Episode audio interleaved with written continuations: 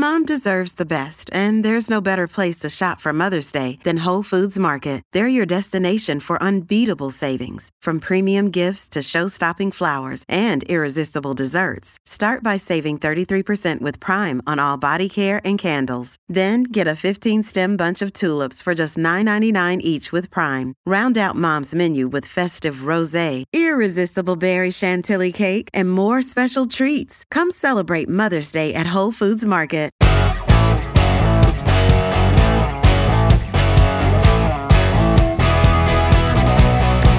On today's show, do students need homework? They're heading back to school this week. Rage and politics. The two have come together in Canada, and it's a bit of a frothy mix. How do we turn down the temperature? And addressing athlete abuse in Canadian sports, still so much talk about what's going on around sports in this country. We haven't seemed to come up with an answer. Why not? Now, lots of discussion on the text line already about this homework thing. And I think, you know, it depends. It, I, maybe it's circumstantial. We'll, we'll speak to the expert in a second, but here's a good one. Doug says, um, Shaye, I recently retired after teaching high school math for 31 years. My experience found that developing math skills was like any other skill. It requires repetition and practice. That cannot be facilitated only in the classroom. And I think you, that makes really good sense to me, Doug um, the more time that you spend on it and the more work that you do on it, the better off you're going to be. The question is, can it be done within the classroom or do you need to, do we need to be making sure that kids are spending, I mean, there's all kinds of different rules. There's all kinds of different guidelines, right? Um, it's an age old question. Let's find out. We're going to chat with Dr. Jacqueline Leighton, who's a professor in the Faculty of Education and Educational Psychology Department at the University of Alberta. Doctor, thank you so much for your time. I appreciate you joining us. Good morning. Thank you for having me on. It is an age old question, and I'm wondering if it's even a yes or no. I mean, is to say, is homework a good thing? Can you possibly say, yes, it is a good thing, or no, it's not a good thing, or is there a lot of gray area there? Well, there's always a gray area, but I would say, I would argue that based on the research, there is more good coming from doing homework than not. Okay. What, what are you seeing in the research? What are they telling? What are the pros to having a kid doing homework?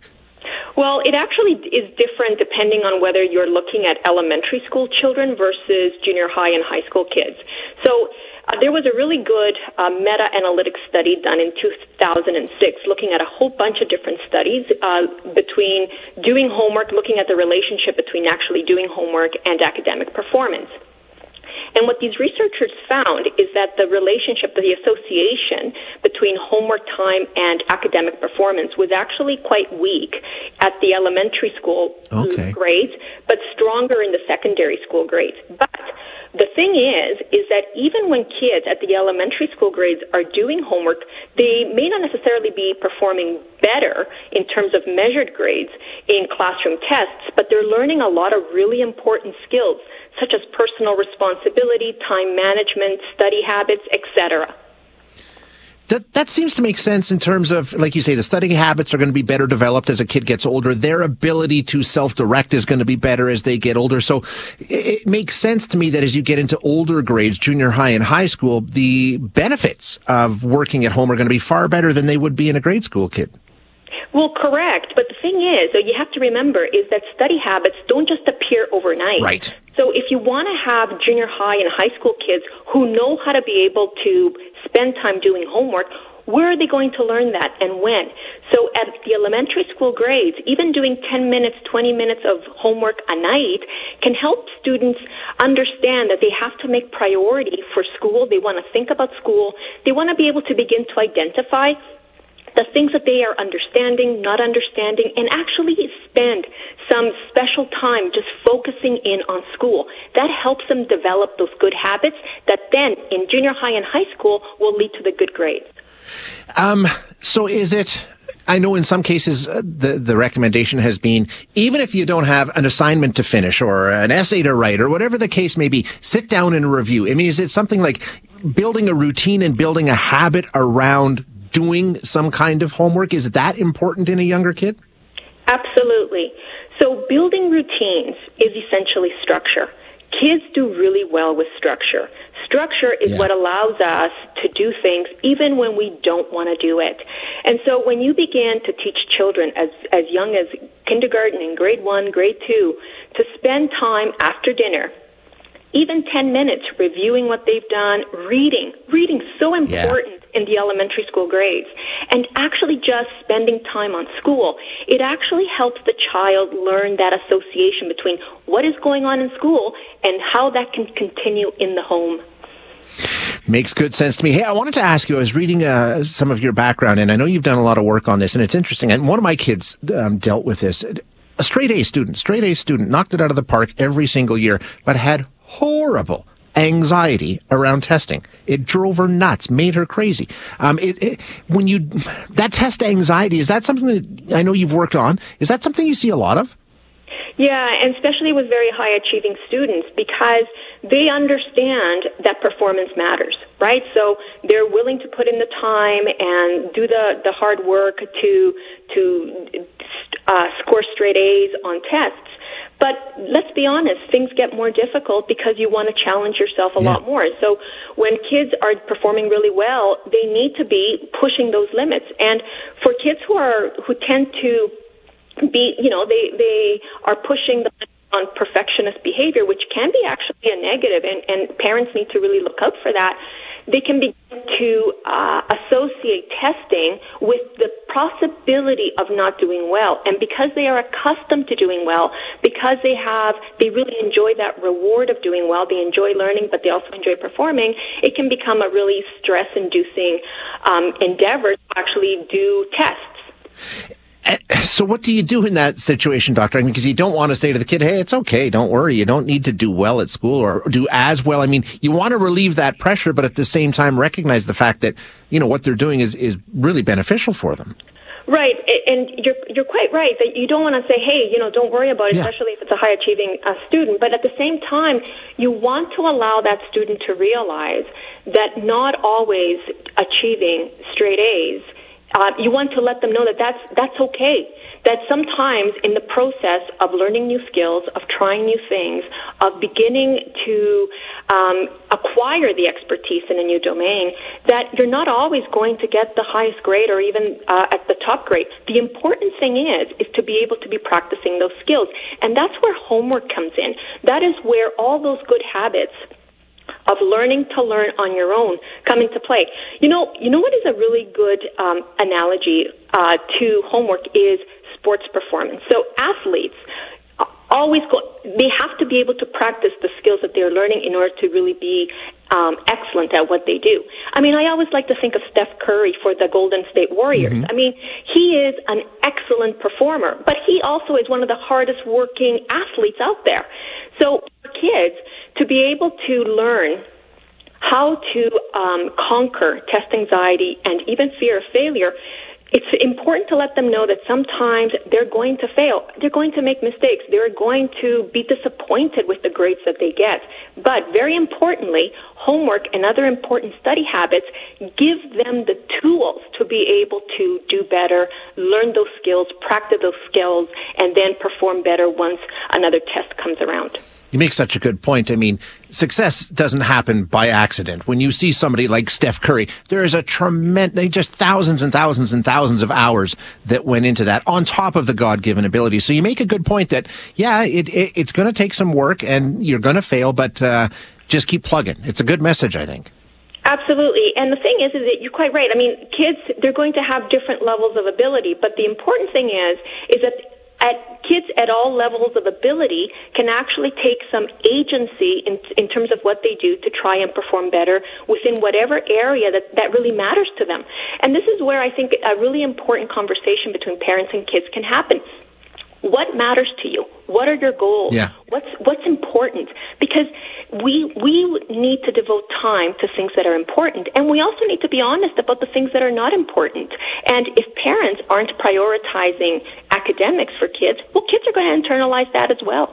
So these are conversations that are not just about children it's about children and parents yeah, absolutely. Great discussion. Doctor, thank you so much for your time. Hey, it's Ryan Reynolds, and I'm here with Keith, co star of my upcoming film, If, only in theaters, May 17th. Do you want to tell people the big news? All right, I'll do. it. Sign up now and you'll get unlimited for $15 a month in six months of Paramount Plus Essential Plan on us. Mintmobile.com slash switch. Upfront payment of $45 equivalent to $15 per month. Unlimited over 40 gigabytes per month. Face lower speeds. Videos at 480p. Active Mint customers by 531.24 get six months of Paramount Plus Essential Plan. Auto renews after six months. Offer ends May 31st, 2024. Separate Paramount Plus registration required. Terms and conditions apply if rated PG.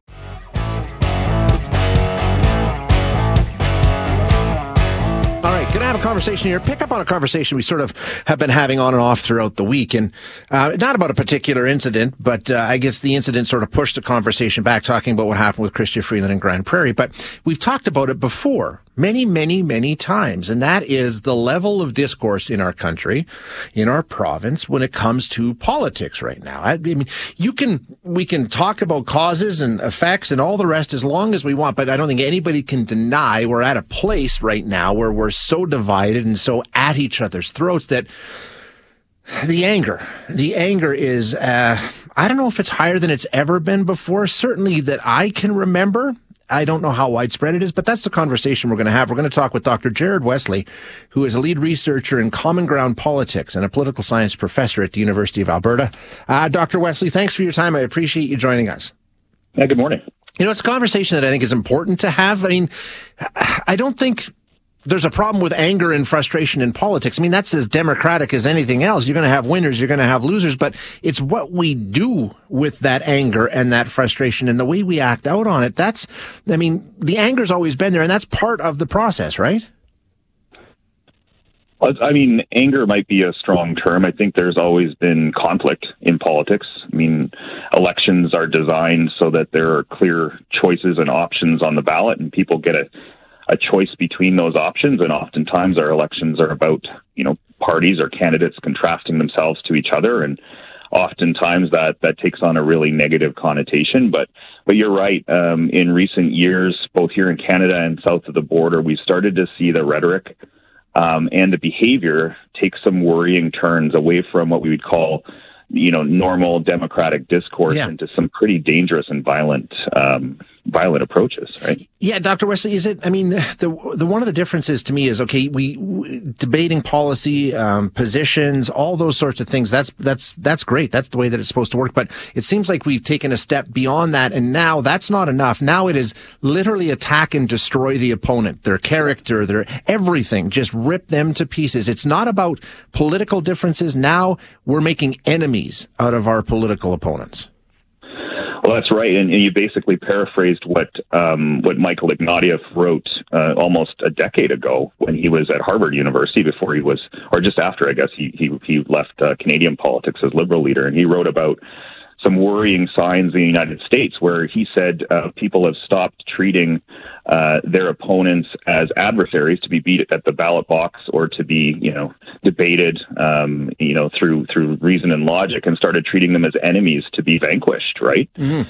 And we start to see, you know, terminology and rhetoric like uh, like you know, we've war rooms have always been around, and the ground war and the air war have always been around in terms of in terms of elections. But we've started seeing people take nooses to rallies. We've started, you know, hearing people talk about democratically elected governments as being traitorous, or you know, or or the prime minister or premier being a dictator, which we all know is not not the case. But that that inflamed rhetoric, um, you know, skims along the surface for a lot of us to kind of roll our, roll our eyes, but for some people, it's actually a, a big trigger, and it validates what they see as being an unfair system, and it provides them with a target for political violence and harassment.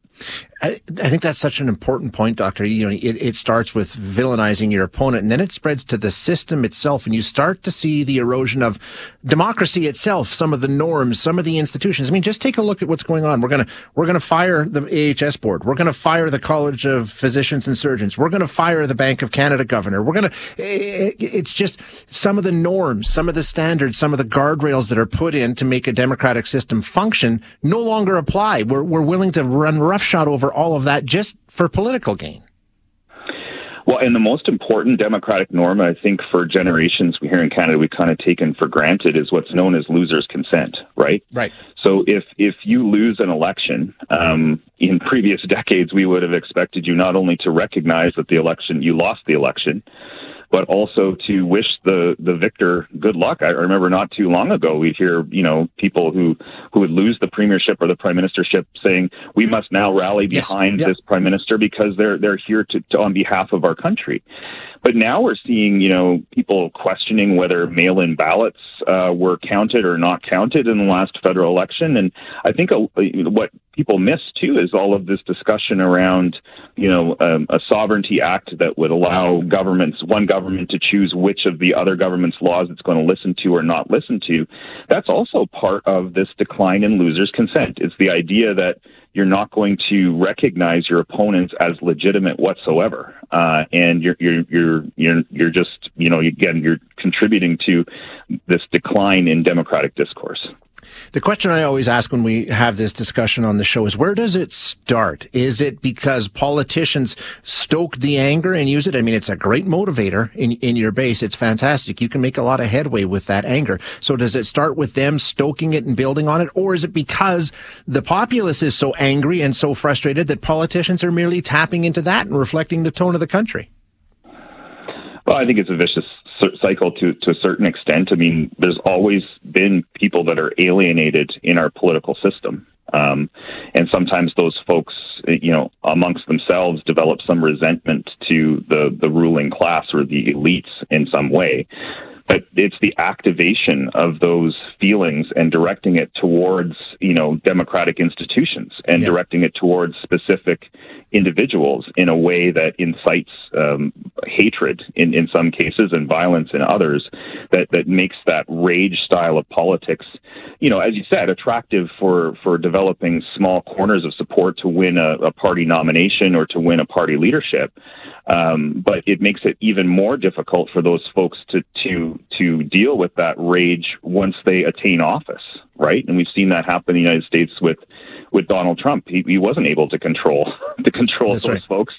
Um, and the worry is that we, if we have some anti-establishment uh, populist figures here in Alberta and federally that gain control of those governments, will they be able to to to tame the dragon once they're in there? And the jury's out on that.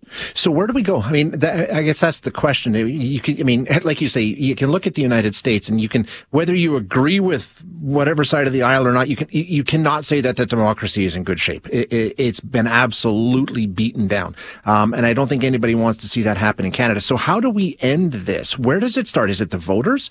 Is it the politicians? Is it the media? I mean, who needs to take responsibility? All of the above? I think it's all of the above, but a lot of there are a lot more citizens than there are yeah, people in yeah. the media and politicians. Let's talk to them for just a second. I mean, the first thing to recognize is that that most Albertans and most Canadians view themselves as being centrist, right? And most of them, from from our research, don't want to think about politics and don't want to have to think about politics. Yeah, yeah. Um, and so it's my my biggest worry is that those those centrists are now disengaging from politics because they think it's too dirty. They're not going to run for office. They're not going to support a candidate. They're not going to speak out when they see this kind of what we call tribalistic behavior. And that's my second piece of advice for citizens is to recognize when politicians are engaging in this type of um, enemy, us versus them rhetoric using absolutist language like uh, never, never vote conservative or all conservatives are this way or all progressives are that way or using loaded terminology like communists or fascists um, certainly, there are tendencies out there that political scientists will label communist or fascist, but they're pretty few and far between. What we need to do as citizens, because politicians are rational actors, Shaye, you've talked about Absolutely. this quite a bit on your show, right? They respond to to what will what will win them elections. Most of them do that way. Uh, most of them behave that way. So, as citizens, until we start calling this out, um, and and actually, as we've seen in, in Alberta recently, calling up MLAs and saying, "I don't like that behavior. I don't like this new policy. I want you to switch it," which has actually been quite effective. Until until citizens start reacting that way and providing disincentives for this kind of tribalistic behavior, we're going to be locked in this cycle for a while. Yeah, and, and we all suffer for that. I think, uh, Dr. Wesley, thank you so much for your time. I appreciate you joining us. Thanks, Shane. Thanks for having this important conversation. Yeah, you bet. Thank you, sir. Dr. Yeah. Jared Wesley, the lead researcher, Common Ground Politics, political science professor at University of Alberta.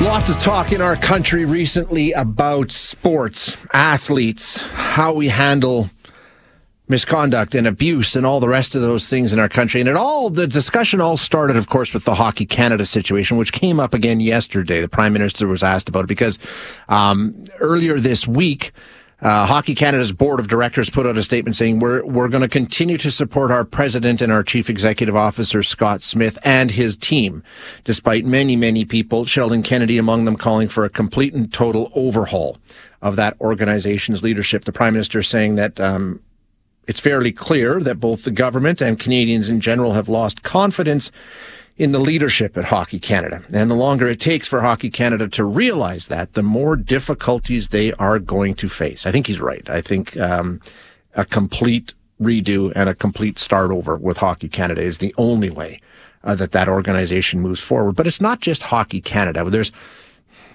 this has always been a discussion as we've talked about in terms of, uh, you know, you look at what happened with Gymnastics Canada not long ago because of abusive athletes within that program. I mean, this has gone on and on and on for years, and we've really failed to come to some sort of a place where everybody feels comfortable with where we are and what we're doing around it. But maybe we're moving in that direction. Maybe not. Let's find out. We're going to chat with Dr. MacIntosh Ross, who's an assistant professor of sociocultural kinesiology at Western University.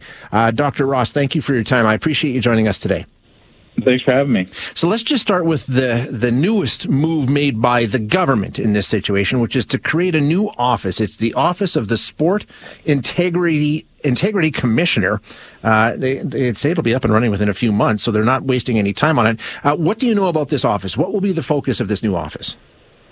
So the the, the office will basically uh, hear all of these abuse complaints um, and provide some kind of um, suggestion for a remedy um, in terms of you know dismissing people or um, what have you. But the the big problem with the office um, is that it still falls under the umbrella of Sport Canada. It's being presented to the public as something uh, in addition to uh, Sport Canada that's going to provide safeguards for athletes, um, but it doesn't it doesn't really feel that way. Mm-hmm. Uh, they're, they're going to be under the umbrella of the Sport Dispute Resolution Center of Canada, which is funded by Sport Canada. So they're all still within the same kind of universe here, uh, using uh, Sport Canada money. Uh, and it's hard to, to understand how they could possibly believe uh, in a serious way that Sport Canada, the organization that's been at the helm for all of this, um, when all of these abuse allegations are coming out, is going to be the one to to fix everything. Uh, and that that's the exact same argument for the Hockey Canada um, right. CEO and all of that. Uh, if you were the one who was in charge when it happened, it probably can't be you that fixes it. Well, that's the whole question. You need that independence. I mean, I mean, if you want to draw, we've been talking about this for years when it comes to the military. We've been talking about this for years when it comes to sport. You cannot have um, basically a self-policing organization. So this doesn't have the independence that you think is required. This new office, because like you say, it's still wrapped up in the same bureaucracy, right? Yeah, exactly. Uh, there's going to be there's too much already done um, in in terms of uh, you know, Sport Canada having the opportunity to make some kind of change over the last five years or so, yeah, uh, and just not doing it, um, and, and openly admitting in the Hockey Canada situation that they they really didn't have a way to check to see if if third party investigations were occurring, if a reporting structure was being followed. All those things are are beyond their their mechanisms for compliance. So if they if and that's really ugly. Like that's that's just poor governance. Um, and if that's the case, there, there has to be something more. And and I agree with Global Athlete uh, and Rob Koehler um, and others uh, who say that there has to be more. It has to be, you know, a, a judicial inquiry, a third party, and independent, uh, and, and can really delve into what's going on here and not only try to uh, provide a remedy for people who have already suffered abuse, but try to prevent it going forward. Try to have the systemic changes we yeah. need to make sure that this isn't just going to happen again in another decade. So, so, so, what do you create? What do you? I mean, in terms of what is the perfect independent third party that isn't beholden to any of the special interests involved here? I mean, how do you go about creating something like that? I, I think it has to to be situated within the courts. I don't think it can be something that has anything to do with Sport Canada. Um, even even parliamentary uh, inquiries, they they just don't have the bite that a judicial inquiry has. Like judicial inquiries can call witnesses, they can make people come, um, and that's what we need. We need the full weight of the law behind this because these are these allegations are crimes. There's crimes occurring. Um, and, and, it's just not enough to have some kind of internal mechanism, although that might be part of the solution to, to, sort through all of this stuff um, and start to, to get a record uh, of what's happening. But they're not going to be the ones that are capable of, of actually fixing the problem. And is that the fix, Doctor? I mean, we talk about so many other things. We just, you know, the, the, latest news about the Prime Minister saying they have to completely change the leadership structure within Hockey Canada, um, all of those sorts of things and the other things that have been mentioned. But does it come down to a way that this can be dealt with independently? Is that sort of the initial starting point to try and resolve all of these issues in all of these different areas of sport? I think that's where it begins, uh, and we have to actually commit ourselves to having an independent process in order to know what that looks like exactly, who's going to be involved, um, what their powers will be. Uh, those kind of things can't start to unfold until we, we actually say, okay, we're going to do this. Uh, and I spoke with with the office, um, or not the office, but the the sports minister's office, uh, and, and basically I was told that you know we think that that the sport integrity commissioner will be uh, you know a sufficient way to address all these allegations and, and move forward and uh, make sure people are protected. Yeah. Um, so that that's problematic to me. Um, that that's what they think and what they believe, and you know, when people are explicitly asking for independent inquiries, um, that they would still follow that line. Yeah, I mean, it seems to, and like I say, it's happened in so many other areas that uh, it, it, seems to make good sense. We'll see if we can get there, though. Uh, Doctor, thank you so much for your time. I appreciate you joining us. Thanks for listening today. To hear any of our other interviews, you can find them wherever you find your favorite podcasts. And if you like what you hear, don't forget to rate and review us.